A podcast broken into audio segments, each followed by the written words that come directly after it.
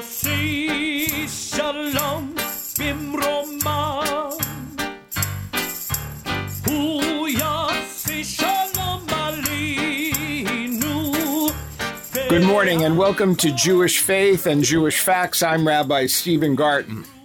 This week in synagogues throughout the Jewish world, the Torah portion is known as Bechukotai. It is the last Torah portion read in the book of Leviticus, and it is a reasonably brief Torah portion, beginning in Leviticus 26 and continuing through the end of Leviticus 27. It is one of just a few Torah portions that during some years is doubled up with the previous Torah portion.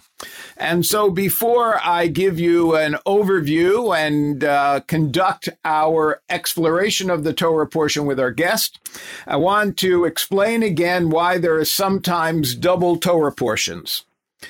The five books of Moses, the Torah, are split into 54 Torah portions, parashiot. And we usually read one Torah portion each Shabbat. However, there are 14 parshiot, 14 portions, that depending on the year can potentially be paired together, so that on that Shabbat in traditional synagogues, two Torah portions would be read. It is complicated as to why we sometimes read two Torah portions and why we sometimes split them, but I felt it was helpful, given the brevity of this Torah portion, to once again explain it. The basic issue is that all, that although we split the Torah into 54 portions, a regular Jewish year has 353 to 355 days. That leaves us only with 50 to 51 Shabbatot upon which to read the portion. Additionally, when a Jewish holiday coincides with Shabbat, we read the special holiday reading instead of the weekly Torah portion. This leaves us, if you are following mathematically, with a maximum of 48 weeks in a regular year in which to read 54 Torah portions. In order to reconcile the weekly cycle with the number of Shabbats available, we sometimes need to double up some of the Torah portions. In a leap year, which is this Hebrew year, we add an extra month, which includes four more Shabbatot. Thus, in a leap year, we have a lot fewer double Torah portions. Bechukotai is usually paired with the Torah portion of the previous week, Behar. And that is uh, the normative reading uh, and leads to two short Torah portions. Um, this year being a leap year, they are separated. The Torah portion, Bechukotai, being so short, the summary will be relatively brief as well. In this Torah portion, God promises that if the people of Israel will keep his commandments, they will enjoy material prosperity and dwell securely in their new promised homeland.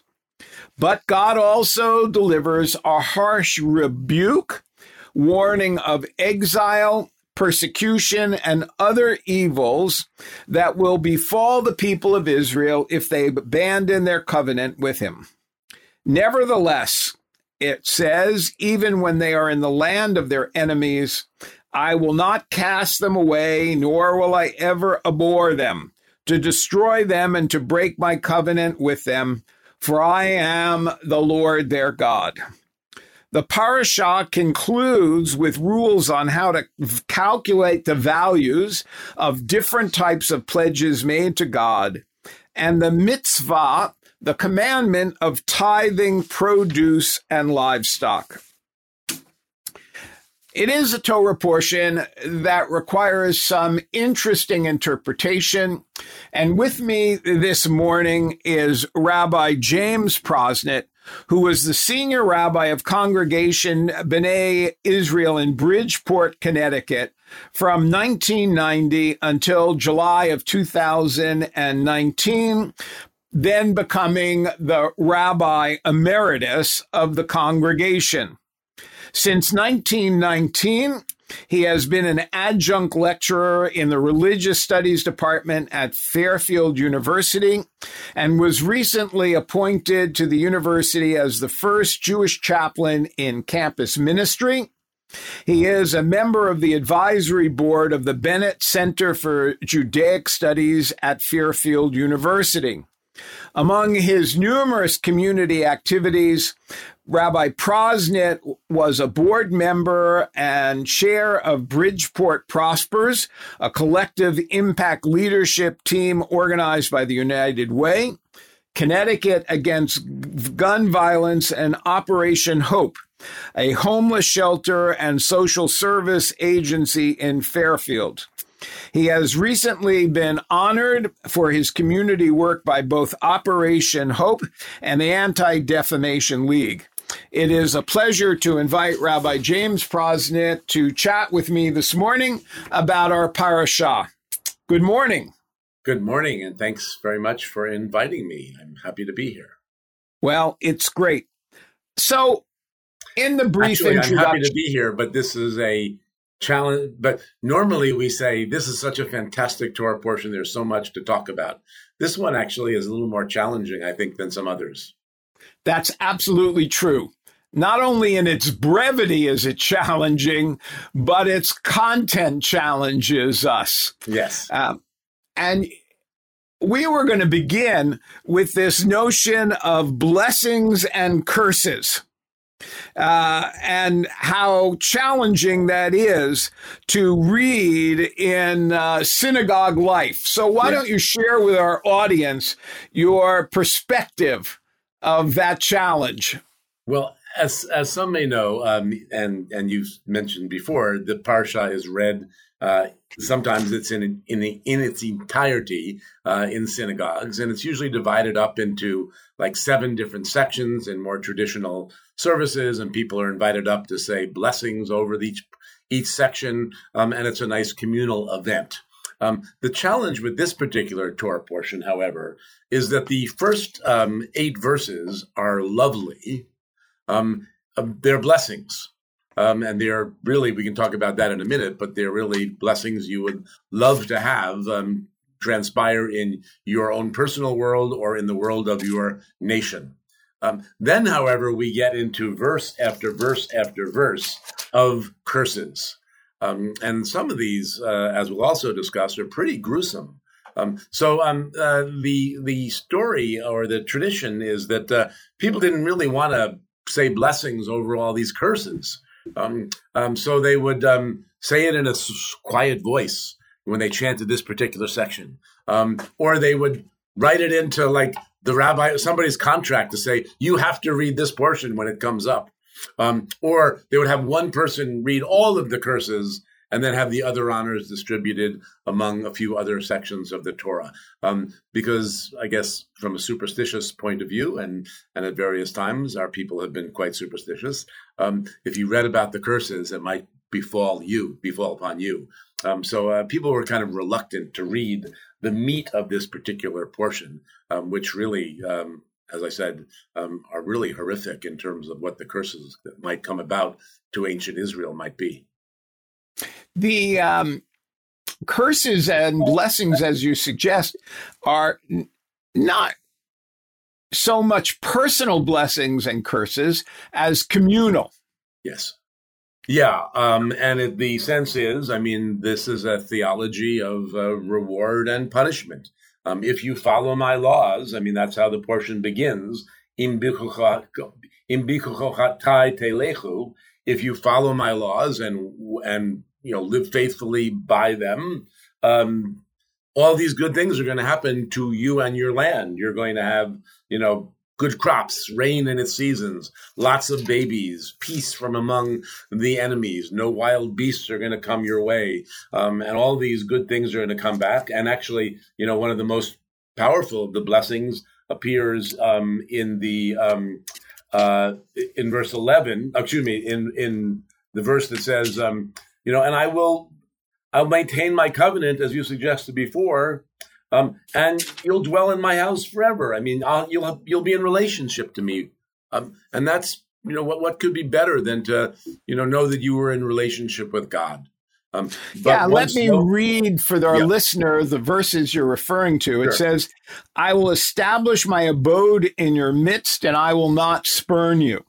I will be ever present in your midst. I will be your God, and you shall be my people.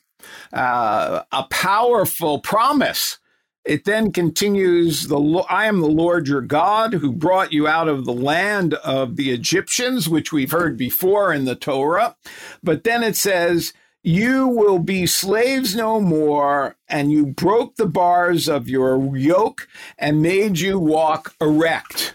Um, you're Beautiful. right. It doesn't get a lot better right. in terms of biblical promises and even literary uh, beauty.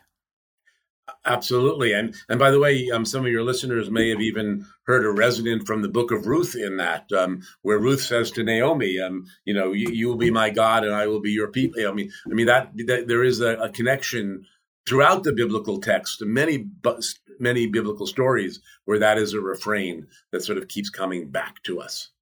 Um, so um, all good. I mean, and and you know, do the right thing. You're going to be blessed.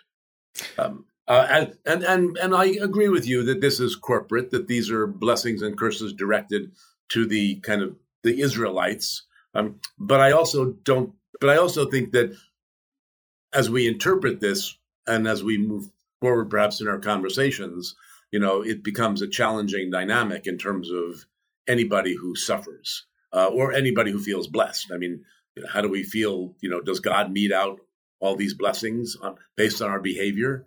Um, and now, as we move into the curses, does God mete out the curses based on our behavior? So, before we turn to the core curses, do you have a thought about why there are so few blessings? Yeah, um, actually, um, yeah, I have a thought, and it's somewhat based on traditional commentators too. Um, and that's basically that when it that the blessings are are, are general, um, they're global. Um, um sometimes it's hard to. I mean, it, it's hard to try to summarize our blessings, isn't it? I mean, it's hard to kind of like know exactly, you know, what is a blessing for us. And but when you put it in the context of agriculture, when you put it in the context of food and peace, um, and then being dwelling in God's midst. I mean, that's enough. I mean, that's that's as good as it gets. Um, uh, then we kind of get to the curses, however, and there, you know, the details get specified. Um, and some commentators suggest it was to catch people's attention. You know, I mean, you, you know, just general curses weren't going to be enough. These things weren't going to be, you know, they, they weren't going to get your attention. But when you talk about and if you want to read some of them, well, I was just thinking as, as, you were speaking, we're going to kind of bring a closure to the section of blessings. Um, you're right that it kind of is an indication of when you look at what constitutes a life that is blessed. Um, it's not about the small things, it's about um, sustenance and well being and a land that can provide for you. Um, yeah. And, and then I think, I mean, and I would just add, and it's about, I mean, I think one of the things that the, the rabbis of old used to talk about is, um, you know, um, um, who, who, who is blessed, who is rich. Um, and, and they, you know, had all these debates as to what makes somebody rich uh, and in the end, one of the rabbis, I forget which one it is, says, um, the rich person, a blessed person, is one who is content with his lot. Right. You know, I mean, so, you know, I can have all, if, uh, if you know, I mean, if I'm content with what I have, um, if I feel as if I'm living in, you know, that, that I've done the right thing, that God is satisfied with the way I've moved through this world, uh, that's that's all. That's the, that's the reassurance that I need. That's the blessing I get. That's about all that one could ask for. Um, and then it takes this radical turn. And in verse 14, it's very clear. But if you do not obey me and do not observe all these commandments, if you reject my laws and spurn my rules, so the text is very clear about rules and commandments, so that you do not observe all my commandments and you break my covenant. So it seems to make that connection Yep. that the covenant you have is based on your observance and main, maintenance of these behaviors, I will turn, I in turn will do this to you. Yeah. And then we get a replay of some of the plagues over Egypt, in a sense. You know, that Right. now. I'm not just. I didn't just direct these to the Egyptians. You know, I'm gonna. I'm gonna zap you with this. These things too. Um, uh, and you know, I. Um, you'll be slay. You know, um, what? Um, what you want to? I mean, pick up on the ones you want to share with your audience. Well, I, know I think I don't know how gruesome you want to get. we don't have to be so gruesome, but I think your um, mentioning of how these um, resonate with um, the plagues of Egypt, right? Um, I will break your proud, proud glory. I will make your skies like Mhm. iron and your earth like copper, which is uh, a reminder Yeah, reminders. Yeah. hmm um, your land shall not uh, yield its produce. Um, I will loose wild beasts against you, and you shall bereave you of your children and wipe out your cattle. All these are wonderful um, reminders and resonate with us in terms of the 10 plagues. Um, and they shall decimate you. Um, and again, if these things fail to discipline you, kind of the building up like the 10 plagues, Mhm. um, there's a progression in the plagues, and you remain hostile to me, I will remain hostile to you. Yeah. Um, and can I stop you there for just a moment? Because actually, one of the uh, commentators, um, the translation of "I will remain hostile" is sort of a, a place to pause for a moment, um, because the word um, that's used for hostile is "keri," um, and um, that's found nowhere else, you know, in the Bible. Um, uh, what does it mean for if you remain hostile to me? I'll remain hostile to you. Um, and so there are a number of different um, attempts to translate it. And as I'm looking at the Eitz Chaim commentator here, um, they have a few down below. If you remain at cross purposes, you know, with me. Um, uh, and then uh, some of the medieval commentators, Rashi and Ibn Ezra. Um, if you, um, you know, if you, uh, uh, it's a word uh, for chance. If you, you know, if if you follow God's ways only when convenient, um, that's going to be, you know, grounds for hostility. Um, your hostility, and and the other con- other translation. I remember if you're casual about your observances uh, of the mitzvot, um, that's going to be something that will un- unleash these. You know, so so it's interesting that it's not just you know like gross idolatry that leads to the curses.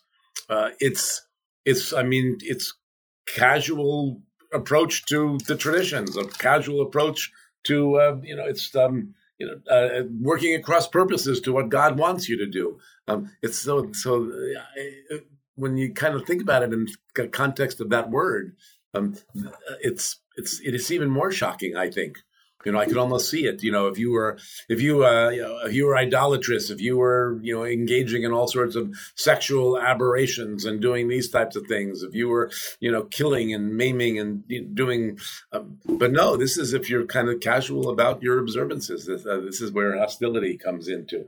If you're hostile to me and refuse to obey me, I'm going to layer these on you. You know, you've mentioned an interesting thing, Rabbi. In the curses, we don't have specificity of behavior. hmm As you've indicated, and perhaps our listeners will resonate with this, you're right. It doesn't say if you murder, kill, or in any way behave uh, uh, obviously in contradistinction to the Ten Commandments. hmm Um, it rather says if you simply don't follow my uh, uh, side of the bargain, my side of the bargain is Exactly. I will be your God, and your side of the bargain is you will follow um, what I offer to you, which is my commandments, and through my commandments, my protection. Um, Um, and Yeah, and, and by the way, there are, um, and I, again, I, I'm not quite sure how you approach the this the scholarly uh, cross cultural connections to your Bible study here, to your Parsha study, um, but there are some parallels that have been drawn between this and other like um, vassal sovereignty connections in, in ancient Near Eastern society. So this, in some respects, mirrors that type of uh, uh, agreement. You know, um, I'm the Lord of you know da da da da. I've done this for you. If you do this for me, I'm going to do all these things for you. If you don't, boom, you're gonna. I mean, I'm the I'm the overseer here. I'm the I'm the man in the plantation, and I'm gonna you know wreak out all these things um, over over what you do. So there is a little bit of a parallelism to that in ancient Near Eastern thinking. Well, it kind of um, reminds us that the Torah is multifaceted when it comes to defining the relationship between the deity and the people of Israel. Right. There are times when there is this notion of sovereignty and vassal. Um, and then there are really more theological uh, connections and theological considerations. Um, in the time that's available to us, I'm wondering if you'd like to uh, offer to our listeners some understanding of how you interpret this notion of reward and punishment um, theologically. Yeah. Well, I mean, I find this to be one of the troubling the, the, theological aspects of Torah. Um, you know, I, I love to study Torah, and I love you know the values that it teaches. Um, but here in Leviticus at the end, and also throughout the book of Deuteronomy, which you'll get to this summer, um, there really is a theology of reward and punishment. And as you were correct to sort of say, it's more corporate. It's this is what's going to happen to the people Israel um, rather than individuals. Um, uh, I think that this type of theology that emerges from the biblical text here, or excuse me, I should say from the Torah text, um, is very challenging for us. In other words, if if I'm suffering, uh, what did I do wrong? If I'm suffering, why is God meting out these punishments for me? Um, because I must have done something wrong. Uh, and I'd like to suggest to your listeners that that while that I think is the theology of the day, it's not Jewish theology. I mean, it's not Judaism per se. Um, how, how uh, do you make that distinction? Because I well, first of all, because I've also in in Bible I've read the book of Job, um, and there, you know, as Job, his life is good, um, his life becomes terrible. I mean, if, uh, if, people are familiar with the book, I mean, you know, and and it actually is a little bit of a, you know, a test of Job um, that's set up between Satan, you know, and God, um, between the devil's advocate and God. You think Satan, you think this guy's so good, mess around with him a little bit, and he'll blaspheme you. Um, uh, and then when life goes bitter for Job in the most horrible ways, paralleling to some of the curses I think that are here in Leviticus. Um, you know, his friends kind of come and say to him, Job, what'd you do wrong? what'd your kids do wrong? You know, why are you suffering? You must have done something wrong. God doesn't mete out punishments, you know, like you were experiencing if you didn't do anything wrong. Look at your closet. You must have something. You must have some scandal, some sin in there that's causing this. And Job basically, you know, says, no, I mean, I, I'm not going to go down that route. That's, that's not, you know, I can't I can't handle that. I mean, that, I, mean, I, I, didn't do anything wrong. I, am not going to blaspheme God. I'm going to live with the suffering, but I'm going to ask why. Uh, and in the end, you know, basically, God says to Job, "I'm God, you're man. Shut up." You know, Um, you know, um, you you you don't know why, but but but but I think the message is reward and punishment is not the answer. Um, we're not going to tell you what the answer is why you suffer, but it's not reward and punishment. And then later, Jewish theology, um, you know, uh, moves on in the rabbinic period to to kind of create afterlife dynamics. If your life is just miserable, you know, and you but you remain faithful, you know, um, the world to come is going to be a blessing for you. Um, and I think that that becomes those aspects move from the reward and punishment of Torah into things that are reflect the challenges that we have with this basic question. And I think all theological groups have this question. You know, why, you know, why why do bad things happen to good people? Um, why do we why do innocents suffer? Um, um, why, you know, what's I mean, and just we, you know, open the door this recent week um, uh, you know, to your neighbors south in Buffalo, and you know, church-going people, you know, killed, you know, shot for. I mean, what's going on here? And and one of the answers is this is not about God. This is about man. This is about the inhumanity of man. So that becomes one of the other answers to the question. You know, don't get God involved in your gun violence. Don't get God involved in the stuff that you're creating. I mean, that you're doing yourselves. Um, um, so um, I, I think it's it's it's a yeah challenging topic. Well, what you, you may have helped the listeners understand is that in Jewish um, tradition over the course of almost uh, 2,000 years, it's not a static conversation. Yes. That the Torah is the first place, but not the last place.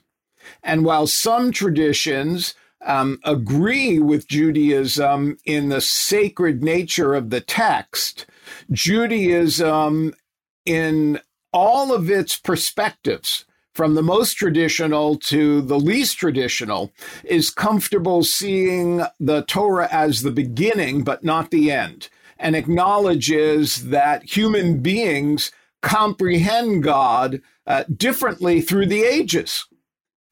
I couldn't agree with you more. And you know, the the sociology and the historical circumstances push us into different perspectives too. I mean, in biblical times, if if I was suffering, if I was being forced into exile, it might have meant that somebody else's God was stronger than my God. So the prophets come along and say the reason why you're suffering is because you screwed up, you messed up. Um, don't abandon God; it's your problem. God will bring you back in the end if you remain faithful and atone. Um, but don't go following other gods just because you think they might be stronger. God is using the Babylonians to smack you right. around. It's not the Babylonians are stronger. Um, and by the way, again, that becomes understandable in biblical times, but horrific in contemporary times. You know, God was using the Nazis to because you Jews weren't behaving yourselves becomes almost an obscenity of theology and not the theology of mainstream Judaism. Right. Um, my guest this morning has been Rabbi James Prosnit, Rabbi Emeritus of Congregation B'nai Israel of Bridgeport, Connecticut. I want to thank him for his insights. You can hear this morning's conversation on iTunes as a podcast or download it from the chri.ca website. For Jewish Faith and Jewish Facts, this is Rabbi Stephen Garten wishing you shalom and a good day.